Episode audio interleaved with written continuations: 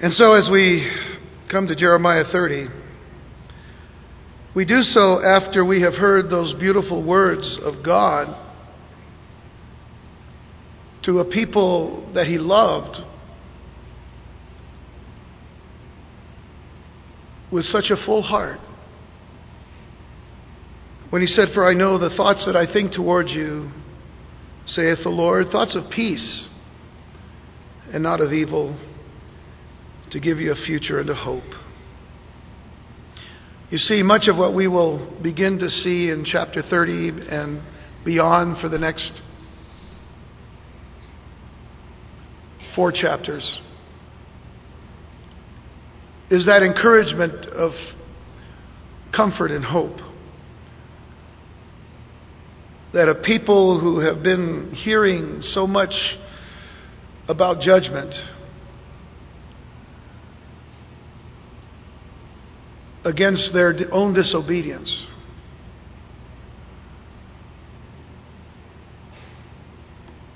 Are needing to hear. And so in verses 1 through 3, before we pray, let's read this. The word that came to Jeremiah from the Lord. Now please take notice of where the word comes from, to whom it comes from, and to whom it is given the word that came to Jeremiah from the Lord, saying, Thus speaks the Lord God of Israel, saying, Write in a book for yourself all the words that I have spoken to you.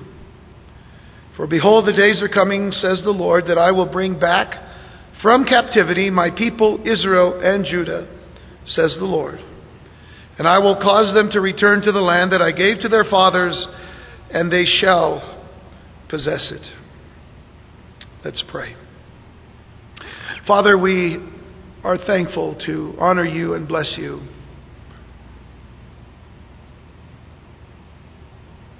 With our very hearts and our minds and our understanding, Lord. Our desire, Father, is to hear from you and, and to be encouraged by you. Though we want to study your word and, and be certainly very capable and able with your word, we realize that much of what we receive, if not always, is something from you to encourage us, to teach us, to remind us, and to keep us on that path of righteousness. We're thankful, Lord for the goodness of your heart to gather us in this place. May we not take this time for granted, but may we listen to you with, with a whole heart, with all that is within us. May we take in, Lord, your truth. May we be encouraged by it. May we be ready, Lord God, to give forth your word when that time comes so that we may give an answer to every man of the hope that lieth within us. This we ask in Jesus' name. Amen. And so we've now arrived at the fourth major division or section of the book of Jeremiah. And just uh, as a point of review, let's look at the first three major divisions. I want you to see them because I, I believe it's important to go back and review and, and remember where we've been. But the, the first section was really just chapter 1. It was the call of Jeremiah. The second section was the message of warning to Judah that was given by God uh, to Jeremiah to give to his people in chapters 2 through 25. So there was a big long section there of giving this message of warning. And then, thirdly, the opposition to God's message and his messenger. And that we've seen in the last few chapters, chapters 26 through 29. And then we arrive now at chapters 30 through 33, which are the messages of comfort and hope to God's people. Now, these chapters in the fourth section of Jeremiah are often called the book of consolation the book of consolation. Now, the word consolation itself comes from a, a, a, another word, a root word that means to console or to comfort. So, this is, in fact, chapters 30 through 33 to be a message of comfort to the people of God, the people who are preparing to go into captivity or those who have already gone into captivity. So they're a collection of prophecies that offered hope in desperate times to a people bound for captivity and a people entrenched in captivity. Now, these prophecies focused beyond the imminent collapse of Judah. Most believe that the prophecies have come while Babylon is waiting at the very walls of Jerusalem. But of course, we know that there would be those who have already been taken to Babylon from the very first uh, seizure of, of Nebuchadnezzar upon Jerusalem. So, again, these prophecies focus beyond the imminent collapse of Judah, point to a renewed age.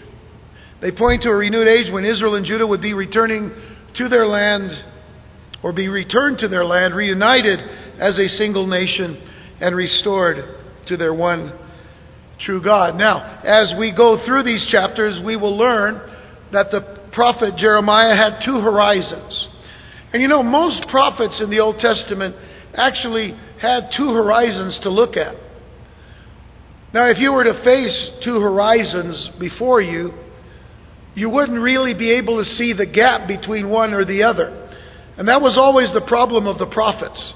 They didn't really know to whom they were giving the message to fully. They knew that there was one generation, which was their generation, that they were to give forth the prophecies, but they didn't realize that there was another horizon beyond, and that would mean that many of the prophecies we see given to the children of Israel, whether it be to the northern kingdom or the southern kingdom or to both, there was still a future uh, fulfillment. We've called it the near and the far fulfillment when we studied the book of uh, Isaiah. And so, as we go through this particular book of Jeremiah, that also happens. So, consider that when you look at two horizons, you don't realize that there could be a tremendous gap between the two. Certainly, there was a, a gap of thousands of years. So, keep that in mind as you study the prophets. But uh, as we go through these chapters, we learn that the prophet Jeremiah had these two horizons in sight. And, and the nearer one viewed the return of the Babylonian exiles to Judah, and the farther horizon viewed the regathering of Israel in the end times from all the nations of the earth. So, I find it interesting that the words that uh, which Jeremiah recorded for us in chapter 30, all the way through 30, uh, chapter 31, verse 25 so all of chapter 30 and chapter 31 through verse 25 were actually received while the prophet was asleep. Don't ever think that nothing good happens when you're asleep, other than the fact that you rejuvenate your body. In many cases, uh, God uses that time to deliver uh, his prophecies to his prophets. For example, look at verse 26, the verse immediately following the portion of scripture I was telling you about. It says, After this I awoke and looked, I awoke and looked around, and my sleep was sweet to me. So he's saying, I received this prophecy while I was asleep, and the Lord granted it to me as a dream, actually. And yet, you know what God also gave him was the ability to remember the fullness of the prophecy through the dream. But this kind of communication through dreams was an occasional occurrence. Not always, but it did happen, as we see in, the, in both uh, Daniel and Zechariah, because these prophets experienced that particular occurrence as well. For example, Daniel, Daniel chapter 10, verse 9, where he says, Yet I heard the sound of his words, and while I heard the sound of his words, I was in a deep sleep on my face, with my face to the ground. So the Lord was again speaking to Daniel in a dream, and uh, while he was asleep, he was receiving this particular prophecy. Zechariah as well speaks of this happening. in chapter 4, verse 1 of Zechariah. Now the angel who talked with me came back and wakened me as a man who is awakened out of his sleep.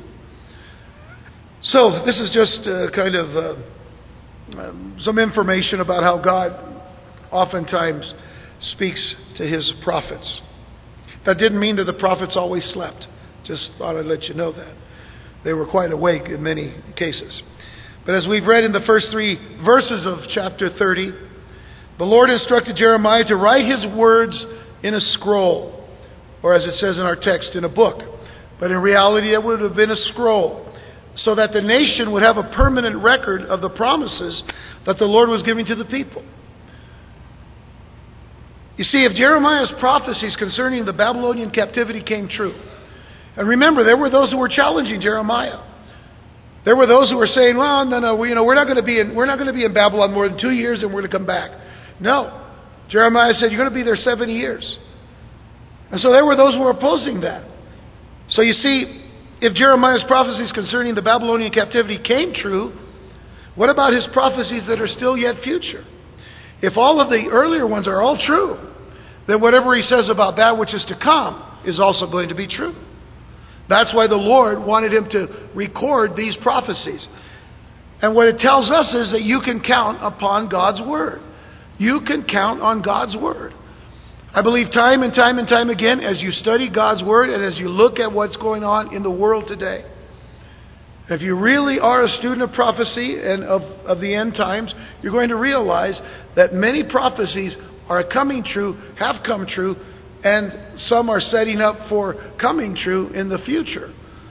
And it's telling us, you know, that God's word is, is, is, is ever faithful.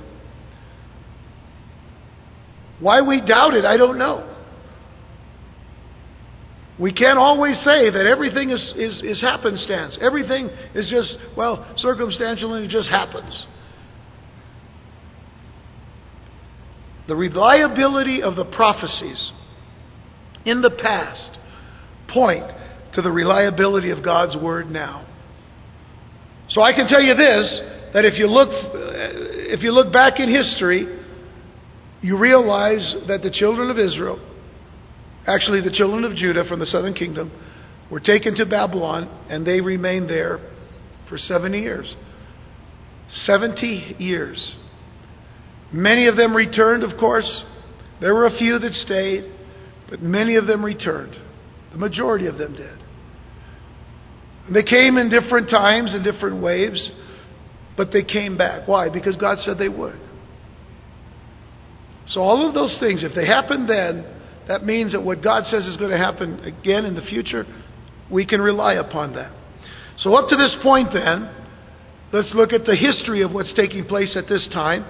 Up to this point, the northern kingdom of Israel had been in captivity for over a hundred years.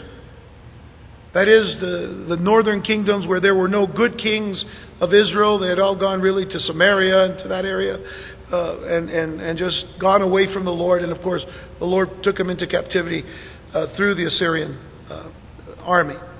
So the northern kingdom had been in captivity uh, for over 100 years.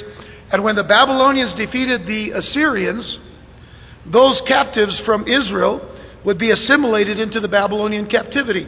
So, in a way, these captivities, the Assyrian captivity, was, which was the first, and the, uh, uh, the Babylonian captivity, because Babylon took over Assyria, you know, that would bring God's people, both northern and southern kingdoms, back together, or at least the workings of that was taking place.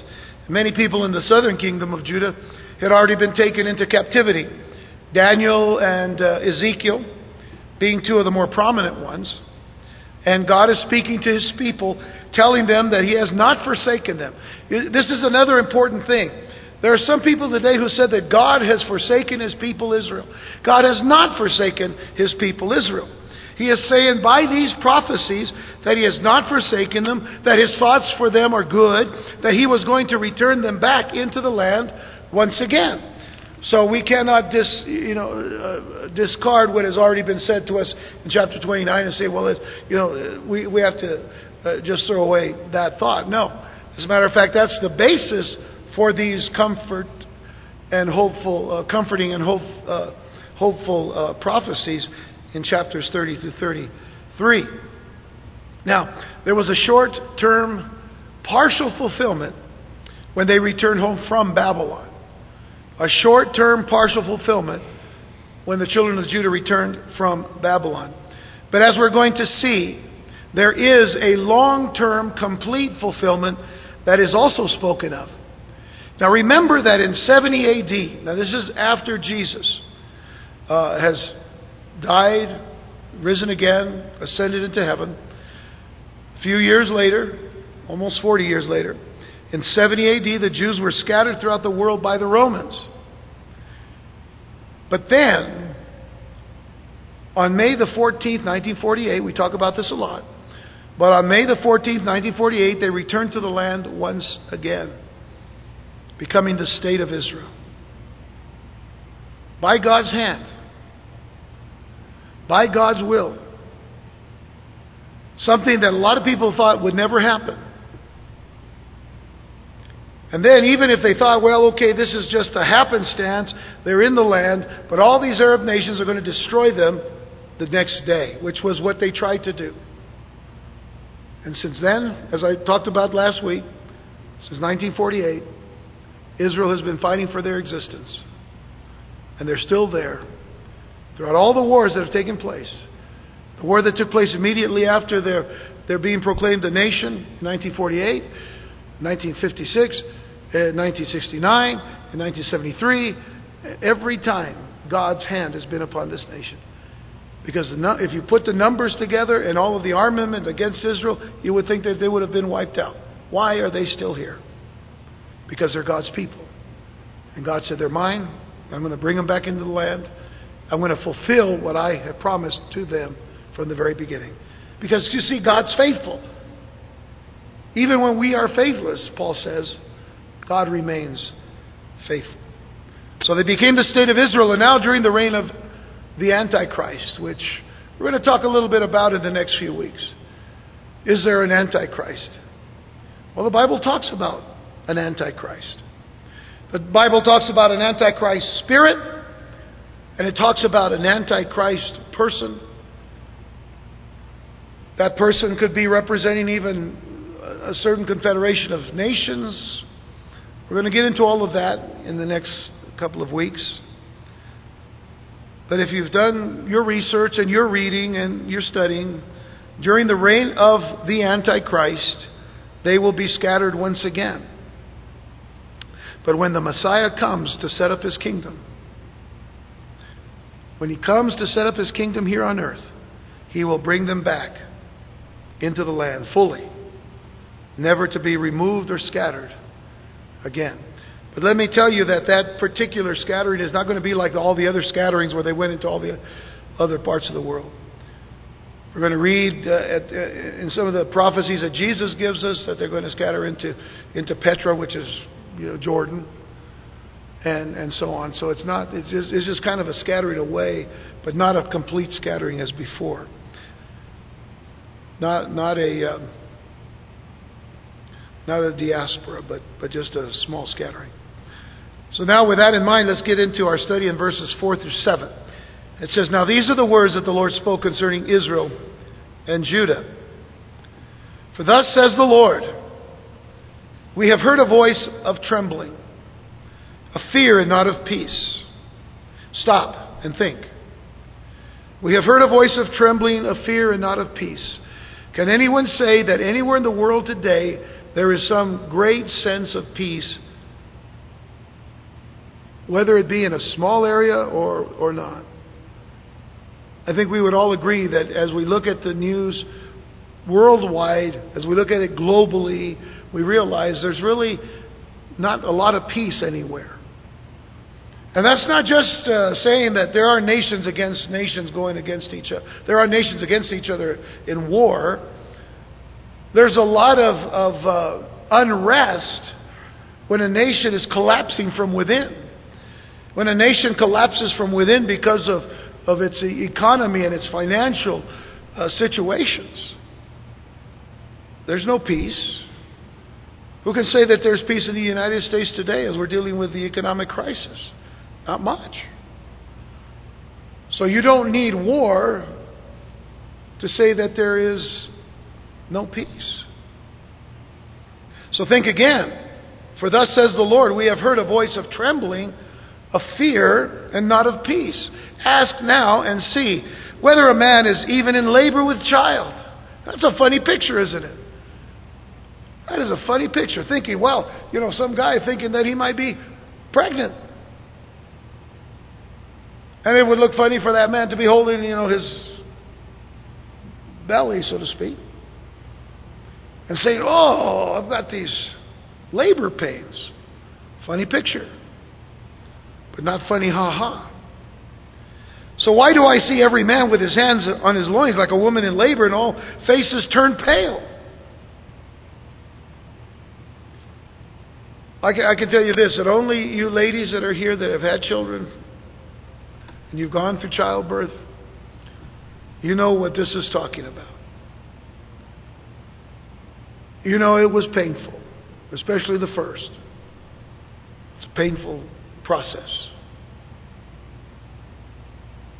Alas, for that great day, so that none is like it. And it is a time of Jacob's trouble, but he shall be saved out of it. So before we get to the promises of comfort and joy, there is a need in the prophecies to lay down the bad news, so to speak. The Lord had shown Jeremiah that in the future, specifically in the last days, there would be a terrifying judgment upon the nations of the world and a day of tribulation and natural, I should say, a national distress for Israel. A day of tribul- uh, a day of judgment on the world, a day of tribulation and national distress for Israel. As it says in verse 5, a voice of fear and not of peace. A voice of fear and not of peace. The coming calamity would be so dire, so dreadful, so terrifying, that there would be no day like it in comparison. Now, there may have been some days similar to that, but no day like the day that is to come when that is going to take place in our near future. So it is still a coming calamity. It is going to be a time of great terror and unrest. To some degree, that may have been the way it was in the near fulfillment, but not as much as it will be when it happens later. So a time of great terror and unrest was coming. Men would behave as though they were the ones in labor. They would hold themselves in pain as women do when they're about to give birth. But I want you to consider how many times Jeremiah uses this analogy. He doesn't use it just once. We've already covered a couple of them, a few of them. For example, Jeremiah 4, verse 31. For I have heard a voice as a wo- of a woman in labor, the anguish as of her who brings forth her first child. The voice of the daughter of Zion, bewailing herself. She spreads her hands, saying, Woe is me for, uh, now, for my soul is weary because of the murders. Jeremiah 6:24 We have heard the report of it. Our hands grow feeble. Anguish has taken hold of us. Pain as of a woman in labor. Jeremiah 13 verse 21 What will you say when he punishes you? For you have taught them to be chieftains to be head over you. Will not pangs seize you like a woman in labor? Jeremiah 22:23 O inhabitant of Lebanon, making your nest in the cedars, how gracious will you be when pangs come upon you, like the pain of a woman in labor? Later on, Jeremiah 49, verse 24 Damascus has grown feeble. She turns to flee, and fear has seized her. Anguish and sorrows have taken her like a woman in labor. Time and time again, Jeremiah 50, verse 43. The king of Babylon has heard the report about them, and his, hand, and his hands grow feeble.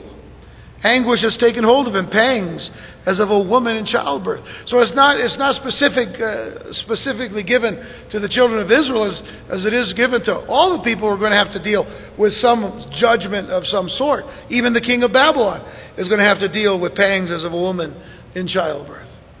Painful and giving birth to something else and giving birth to something that is to come.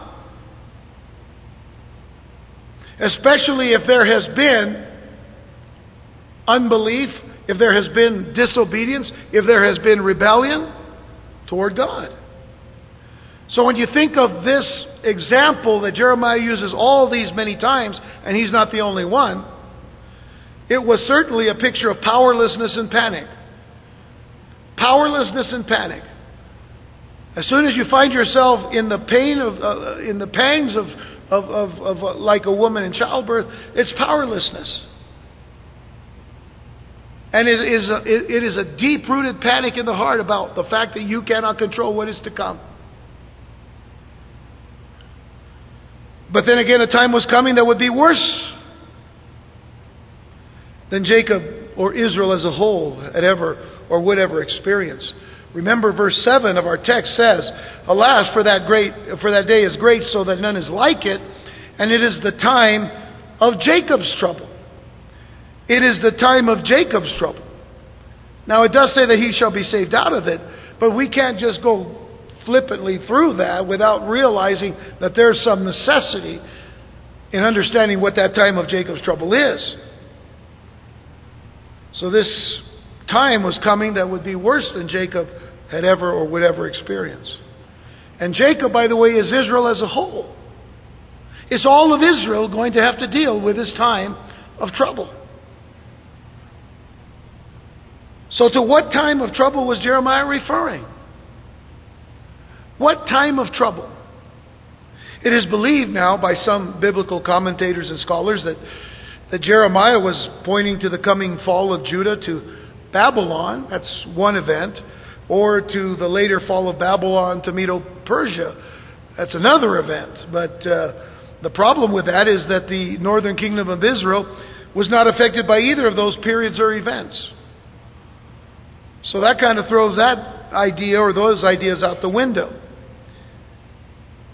You see, north, the northern kingdom of Israel had been in captivity since 722 BC. So it's far better to see that Jeremiah was referring to the still uh, future tribulation or the still future tribulation period when the remnant of Israel and Judah will experience a time of unparalleled persecution. So a time the time of Jacob's trouble is a time of persecution. It is a time of persecution that is going to come upon them as part of, and we need to understand this, as part of the discipline and the chastisement that is supposed to come upon them before the Lord delivers them. Take, for example, Daniel chapter 9, verse 27. In Daniel 9, verse 27, it says, And he shall confirm a covenant with many for one week. This is speaking of the Antichrist again. He shall confirm a covenant with many for one week. That is not seven days, it is a week of years when you study the book of Daniel, you realize this is what the text says in the Hebrew. It is a week of years, which means it would be seven years. So it is a seven year period that it is talking about here in the book of Daniel. When we consider the time of Jacob's trouble, you can either consider that as being the seven year period of tribulation or the last half of that seven year period being what is called the Great Tribulation, a three and a half year period, which is just half of the, of the seven years. We'll talk about that in a moment. But here it says, And he shall confirm a covenant with many for one week. But in the middle of the week, so at the end of three and a half years, he shall bring an end to sacrifice and offering. What are the Jews wanting to see in Israel today, especially in Jerusalem? They're wanting to see the temple built once again. They want the temple built where it was supposedly where it was supposed to be standing always, where the Temple Mount is today, there is a Muslim mosque. Somehow, at some point in time in the near future, something's going to happen to have the temple up again. Because we're so much closer now than it was back in Paul's time, back in Daniel's time, back in Jeremiah's time. That for this to come true, we're going to have to see that that is, is going to happen. Well, there's a temple institute in Jerusalem today that have made all of the, they have made all of the, uh, the vessels that are to be used in the sacrifices once again because they truly believe that God is going to allow them to build the temple once again on the Temple Mount. How they're going to do it, we don't know. That's in God's hands. But anyway, when there's finally a covenant to allow the Jews to build the temple, the covenant is made for one week in the seven year period. But in the middle of that period of time, he's going to bring an end to sacrifice and offering. And on the wing of abominations, now listen carefully to the wording. On the wing of abominations, in other words, very detestable things. On the wing of abominations shall be one who makes desolate. And again, we can attribute this particular thought to a person that could be called the Antichrist even until the consummation, which is determined, is poured out on the desolate. The consummation being everything, you know, is, is summed up, everything is brought to its final end by God and is poured out on the desolation. So, to make more sense of that thought, we're going to read Matthew 24 in just a moment, but Daniel chapter 12, verse 1, as we're just moving along here from Daniel, it says, At that time Michael shall stand up the great prince who stands watch over the sons of your people, and there shall be a time of trouble. So now we relate this time of trouble to the time of trouble uh, of Jacob's trouble in Jeremiah 30. And there shall be a time of trouble such as never was since there was a nation, even to that time. And at that time your people shall be delivered. So there is the promise of deliverance. Your people shall be delivered, everyone who is found written in the book. Now, Jesus brings us the sense of what Daniel said in Daniel chapter 9, verse 27.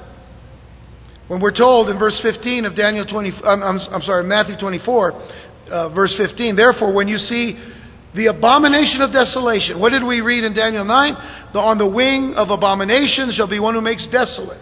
So it is the same thought. Jesus said, when you see the abomination of desolation spoken of by Daniel the prophet, can I tell you, first of all, what, what Jesus is doing when he says this?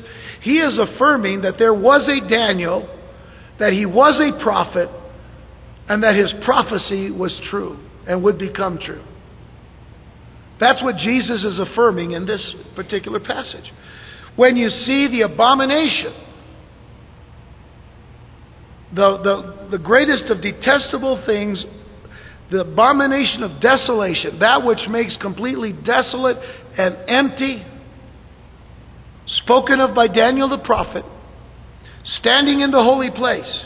That is, when the Antichrist, when the most detestable of people, stands in the holy place in the temple. And then he says, Whoever reads, let him understand. Those of you that were here on Sunday, remember the importance of understanding Whoever reads, let him understand. Then let those who are in Judea. Who's he speaking of? Is he speaking to us here in the United States? He's speaking to those who live in Judea. Where is that? That's the southern part of Israel. Let those who are in Judea flee to the mountains. Let him who is on the housetop not go down. By the way, does any, do any of you live on your housetop? No. But if you go to Israel, what do you see? You see people who live on their housetops. So that's still, that's still uh, happening today. Let him who is on the housetop not go down to take anything out of his house. In other words, when this starts to happen, let him who is in the field not go back to get his clothes. But woe to those who are pregnant and to those who are nursing babies in those days. How hard it's going to be for those who are with child at that time. And it says, and pray that your flight may be in winter or not or on the Sabbath. Why? Tough times to travel. Plus, as Jews who keep the Sabbath, you can't travel very far. For then there will be great tribulation. And remember, these are the words of Jesus. For there will be great tribulation. Jesus is affirming the prophecies of Jeremiah and Daniel. For there will be great tribulation, such as has not been since the beginning of the world until this time, no, nor ever shall be. I, I want to talk about this later, but it's, it's even greater and worse than the Holocaust. You got the picture? You have to understand that. Even worse. I'll explain it in a moment. And unless those days were shortened, and of course we know that God has a timetable, so there is a shortening of days, but unless there was uh, those days were shortened, no flesh would be saved. That's how terrible the tribulation of the end times will be. So let me say now, I don't want any of you to go through any time of tribulation. I want you to come to know Jesus Christ as your Lord and Savior. I don't want you to play games with God. I don't want you to play games with Jesus. He died, He shed His blood for the forgiveness of our sins. He paid the ultimate price for us so that we will not have to go through this kind of tribulation. That's the reality here. For us now. Unless those days were short, no flesh would be saved. But for the elect's sake, those days will be short. Thank God. Now, one thing we need to remember is that the Great Tribulation, as I've already stated, the Great Tribulation does not begin until the Antichrist goes into the rebuilt temple and demands to be worshipped as God. There was a forerunner to him. His name was Antiochus Epiphanes, who went into the temple back in the days of the Maccabees. This is the history of, of the Jews in between the uh, Testaments. So, in the intertestamental period, uh, and you can read about them in the books of Maccabees. Uh, we don't have them in our Bible, but you can get a copy of them. They, are found in the Apocrypha, uh, which is extra books.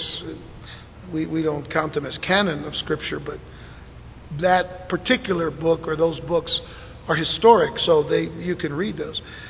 But uh, it was this man who went in to be, uh, you know, to desecrate the temple, which was uh, not to be desecrated. It was a, holy place, especially the holiest of pla- uh, the holiest of holies. And there he took a, a, a, a pig and he, sacrificed a pig on the altar. Of course, this uh, this raised up the uh, the Maccabees to lead a revolt against uh, against his leadership, and of course they uh, they won. And this is where the uh, the feast of Hanukkah will come from. I don't have time to go through all of that. Many of you already know that. In any event, uh, now that's just a forerunner of all of what we're seeing that's going to take place. The Antichrist goes into the rebuilt temple, demands to be worshipped as God. Thus, the tribulation period is, is the last seven year period of time, as we will know it. And the last three and a half years of that period is known as the Great Tribulation or the time of Jacob's trouble. But it's not to say that the first three and a half years are going to be easier. Well, they will be easier, but any tribulation is, is hard. So it's, it's the full tribulation period. It's just that great tribulation of the last three and a half years that becomes the greater part of the, the time of Jacob's trouble. So in a moment, we'll, we'll talk about another designation for this time period, and that is the day of the Lord. But it's necessary to note that throughout the Old Testament, as well as the book of Revelation, and we won't get to the Revelation passages tonight, but uh, nonetheless, we'll, we'll get there soon enough. But uh, it's necessary to note that there are verses that speak in anticipation of Israel suffering more greatly than they ever have or ever will, even greater, as I said before, that, uh, the, uh, than the atrocities committed by Hitler in the extermination of six million Jews. And I want you to turn to Zechariah 13 so we can see this. Zechariah chapter, uh, chapter 13, verses 7 through 9. So you'll get a picture of what, uh, what the Lord is saying about what's, what's yet to come. This is why, if we do not have peace with Jesus Christ tonight, we need to have peace with God tonight, before we leave here today. While you're turning, are you still turning to Zechariah 13? I want you to do that. I want to hear Bible pages turning. While you're turning there, I just want to tell you that the Bible never says tomorrow's the day of salvation. Anybody ever seen that in your Bibles? Mañana, mañana, mañana. It never says tomorrow is the day of salvation. It says today is the day of salvation. Not tomorrow. Today.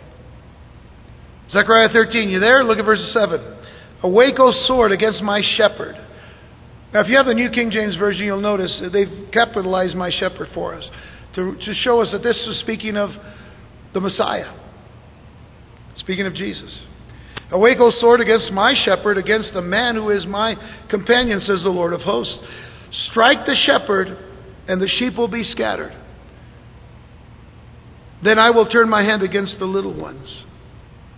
Now remember that Jesus is the Messiah of Israel. He is the Messiah of Israel. When you read prophecies like the book of Ezekiel, you realize that they are a sheep without shepherd, without a shepherd. Shepherds were supposed to be watchmen; they weren't being watchmen. Even Jesus, when he came on the scene, looked at the religious leaders and he says, "You know, these people are sheep without a shepherd." He was the shepherd of his sheep. So it says, Strike the shepherd, and the sheep will be scattered, then I will turn my hand against the little ones. And it shall come to pass in all the land, says the Lord. Listen. That two thirds in it shall be cut off and die. I want you to get the math here. Two thirds shall be cut off and die, but one third shall be left in it. I will bring the one third through the fire will refine them as silver is refined, and test them as gold is tested. They will call on my name, and I will answer them. I will say, This is my people, and each one will say, The Lord is my God. Now, did you get the math? Two thirds will be cut off and die, one third will remain. Two thirds, one third. Now, after the Holocaust, between the time of the Holocaust and, of course, the, the creation and the regathering of the people for the creation of the state of Israel, when the Jews returned to their land, do you know what their cry was? Two words never again. Never again. What happened to us in those days will never happen again. They were and have been determined that they will never again allow such things to happen to them. But as we have just read in Zechariah chapter 13, and there, there, there is some uh, uh, uh, confirmation of that in the book of Revelation, but uh, as, we, as, we, as we've just read here in this prophecy, there is coming a persecution that will be so intense because it is pointing to the end time. There is a persecution that is coming that is going to be so intense, brought on by the Antichrist against the Jews, that two thirds of the Jewish population will be destroyed. Now, think about that for just a moment. Two thirds, one third. Right now, it is estimated that there are about 15 million Jews living in this world. 15 million Jews in the world, which would mean how many would be destroyed? 10 million. How many were killed in the Holocaust? Six million. It's even worse.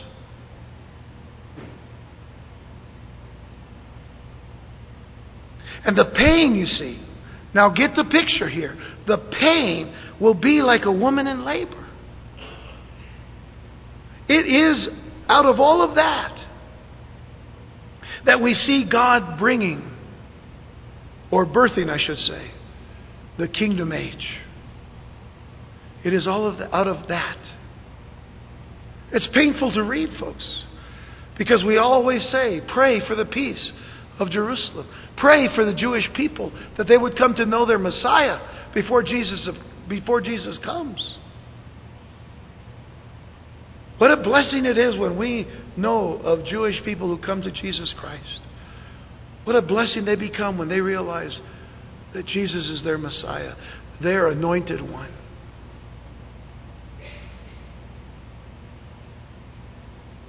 How will they hear without a preacher? Because faith cometh by hearing, hearing by the word of God. Be careful of those who tell you we don't need we don't need to uh, uh, uh, evangelize the Jews.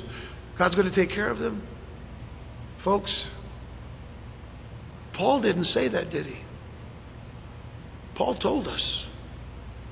Who, Paul, who was a Jew,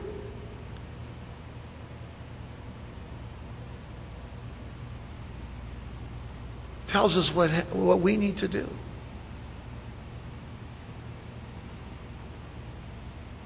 We need to let people know that Jesus is the Messiah. And most importantly, that the Jews know that.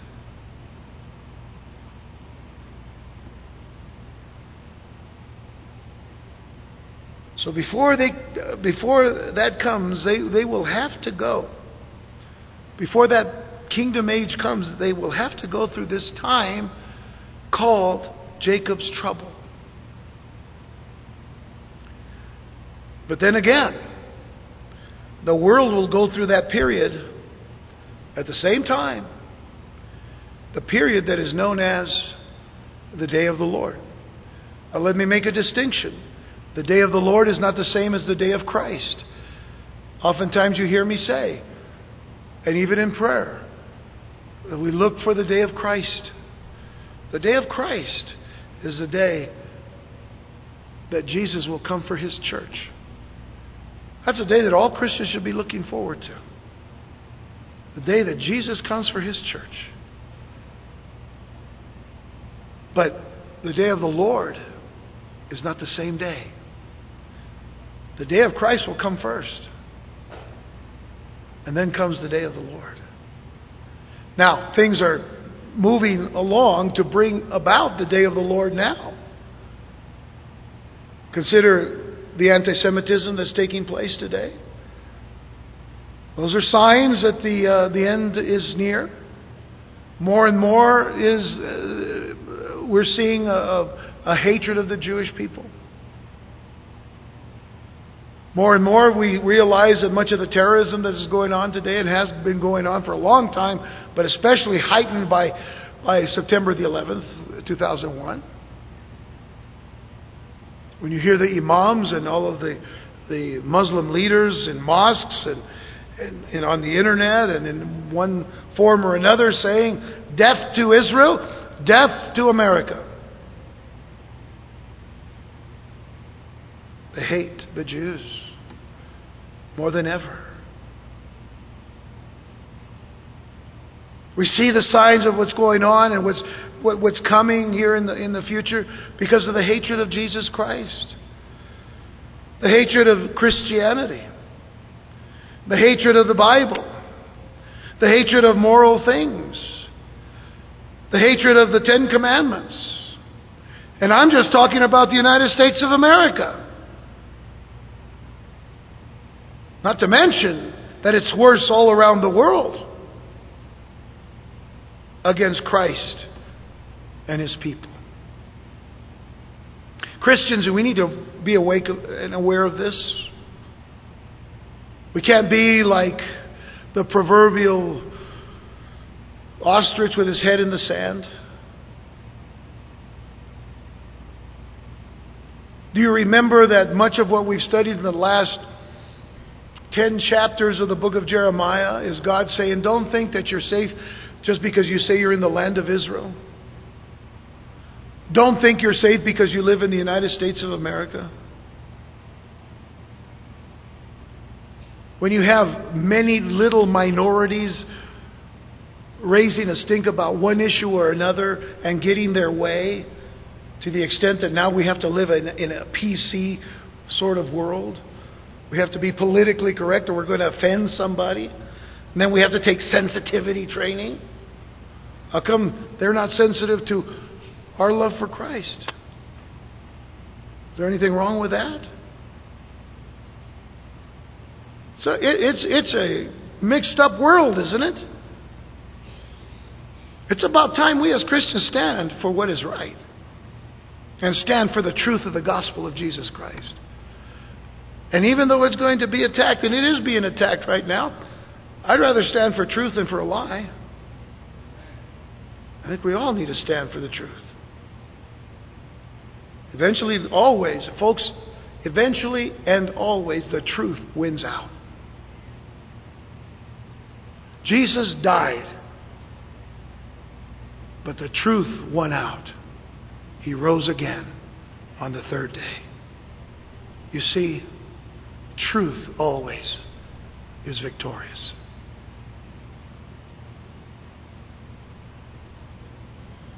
Let's look at uh, Jeremiah 46, verse 10. Because I want, I want you to be aware of what the day of the Lord is all about.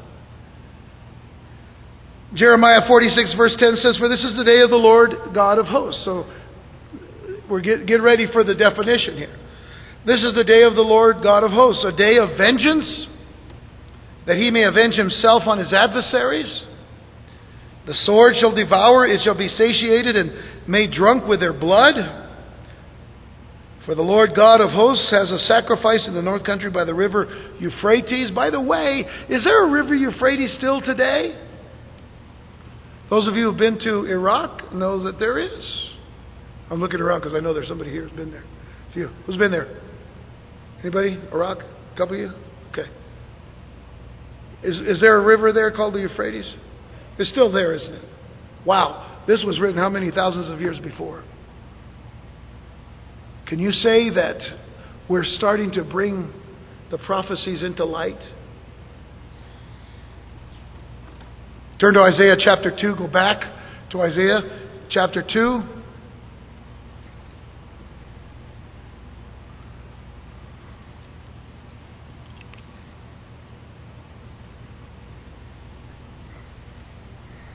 I'm apologizing now that I put a little throat lozenge in my in my mouth because my throat's getting a little dry and, and it's been hurt a little bit. And I just want to apologize if I start sounding like uh, Sylvester the you know the cat. You know, um, none of you are close enough to worry about it. Um, I'm not Gallagher.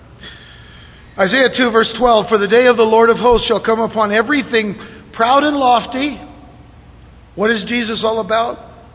Meek, meekness and humility, right? The day of the Lord of hosts shall come upon everything proud and lofty, upon everything lifted up, and it shall be brought low upon all the cedars of Lebanon that are high and lifted up. Who's in Lebanon today?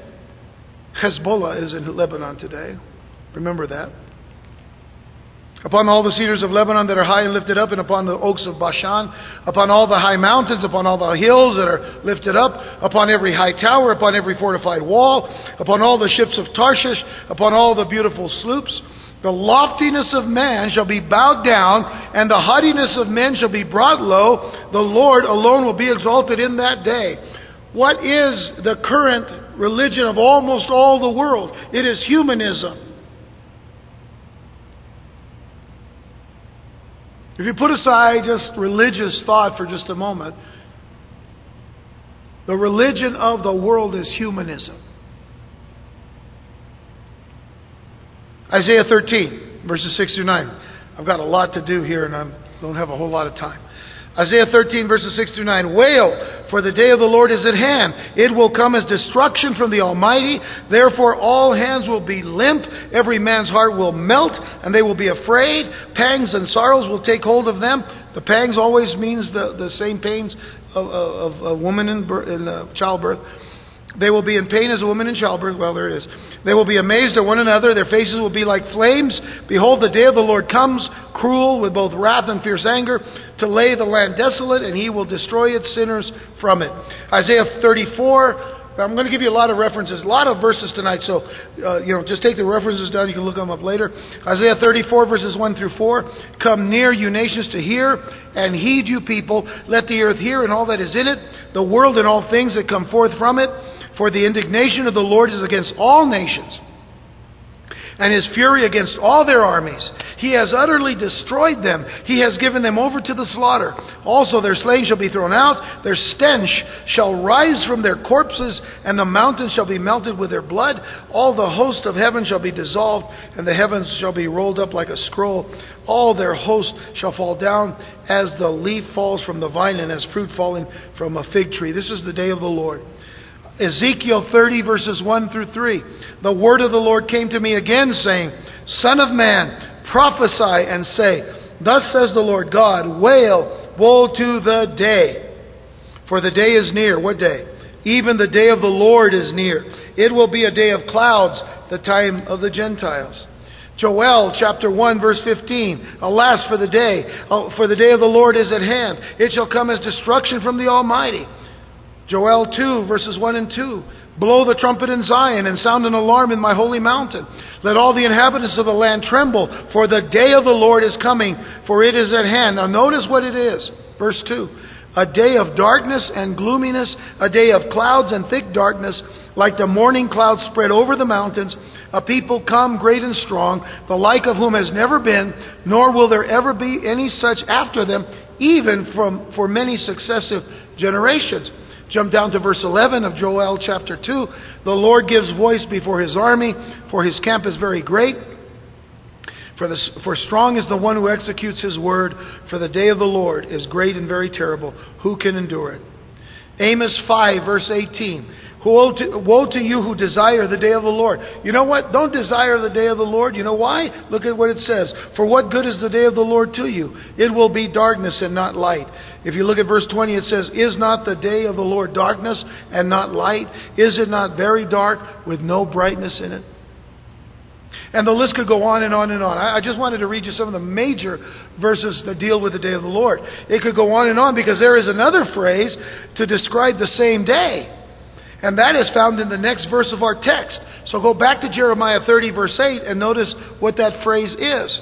It says, For it shall come to pass in that day. So many times when you look at, uh, let's say, a, a concordance uh, on your computer and you, you type in that day, and you find all of these references, it's talking about the day of the Lord. For it shall come to pass in that day, says the Lord of hosts, that I will break his yoke from your neck. Now he's speaking, of course, to Israel.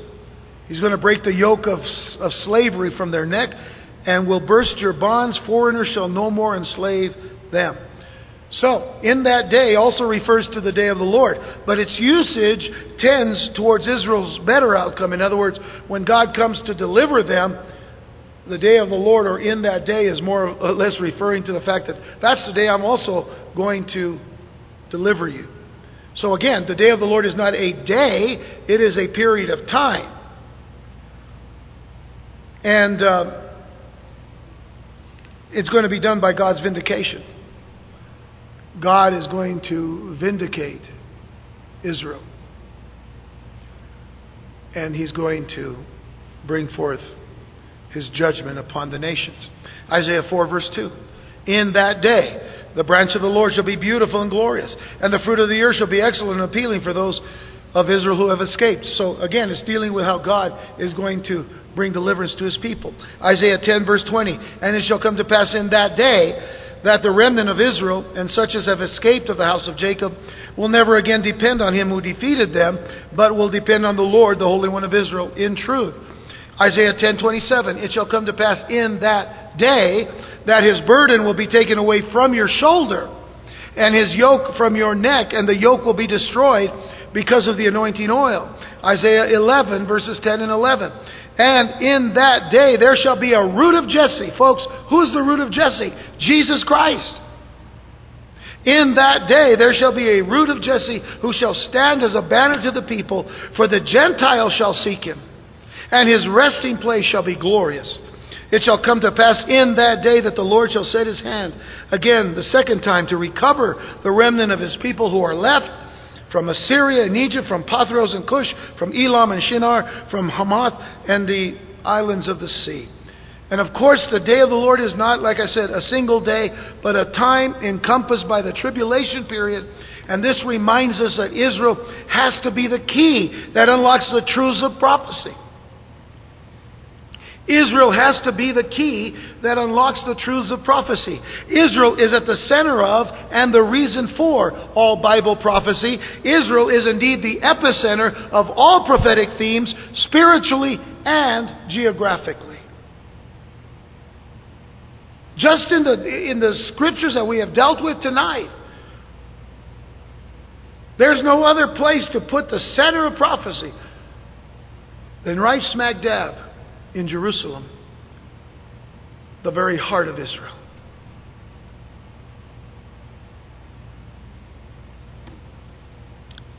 So now go back to verses 7 through 9 of our text. We're almost done, I think.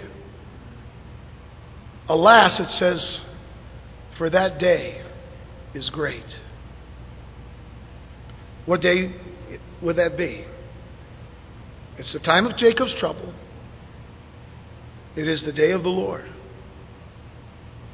For alas, that day is great, so that none is like it. And it is a time of Jacob's trouble. But he shall be saved out of it. Now, stop right there. But he shall be saved out of it. We can rest assured that God will deliver Israel. Now, notice what it goes on to say For it shall come to pass in that day, says the Lord of hosts, that I will break his yoke from your neck and will burst your bonds. Foreigners shall no more enslave them, but they shall serve the Lord their God and David their king, whom I will raise up for them. While we know that the person of Jacob experienced many extreme distresses in his life, he was also blessed with a new name and a great promise. First of all, in Genesis 32, verse 28, it says, And he said, Your name shall, be no long, shall no longer be called Jacob, but Israel. For you have struggled with God and with men and have prevailed. In Genesis 35, verses 9 through 15, God appeared to Jacob again when he came from Padan Aram and blessed him. And God said to him, Your name is Jacob, your name shall not be called Jacob anymore, but Israel shall be your name. So he called his name Israel. Also, God said to him, I am God Almighty. Be fruitful and multiply. A nation and a company of nations shall proceed from you, and kings shall come from your body. The land which I gave Abraham and Isaac, I give to you. Now, here's the important thing the land which I gave Abraham and Isaac, I give to you. It is not just that little strip of land we call Israel today, it is all of the boundaries that God had given to them that go all the way to the river Euphrates, all the way down toward Egypt. And he says, And to your descendants after you I give this land. Then God went up from him in the place where he talked with him. So Jacob set up a pillar in the place where he talked with him, a pillar of stone. And he poured a drink offering on it, and he poured oil on it. And Jacob called the name of the place where God spoke with him Beth El, which means house of God. So since the time of their captivity, there has not been a descendant of David upon the throne of Israel. Therefore, the reference in verse 9 of our text is to the Son of David, the Messiah, Jesus Christ, who will rule and reign in the kingdom age following the tribulation. Ezekiel 34, uh, verses 23 and 24 say, I will establish one shepherd over them, and he shall feed them, my servant David. He shall feed them and be their shepherd, and I, the Lord, will be their God and my servant David a prince among them. I, the Lord, have spoken. You see, it tells us in Isaiah that Jesus, one of Jesus' names as Messiah, is Prince of Peace. Ezekiel 37, verses 24 and 25 David, my servant, shall be king over them, and they shall all have one shepherd. They shall also walk in my judgments and observe my statutes and do them. Then they shall dwell in the land that I have given to Jacob my servant, where your fathers dwelt, and they shall dwell there, they, their children, their children's children, forever. And my servant David shall be their prince forever. That prince is the Prince of Peace, Jesus Christ.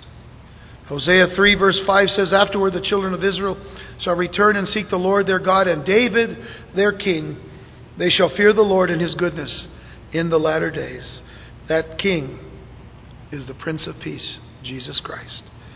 Lastly, there is God's promise of deliverance, both physically and spiritually. And I leave you with these words in Zechariah chapter 12, verse 10. I will pour on the house of David and on the inhabitants of Jerusalem the spirit of grace and supplication.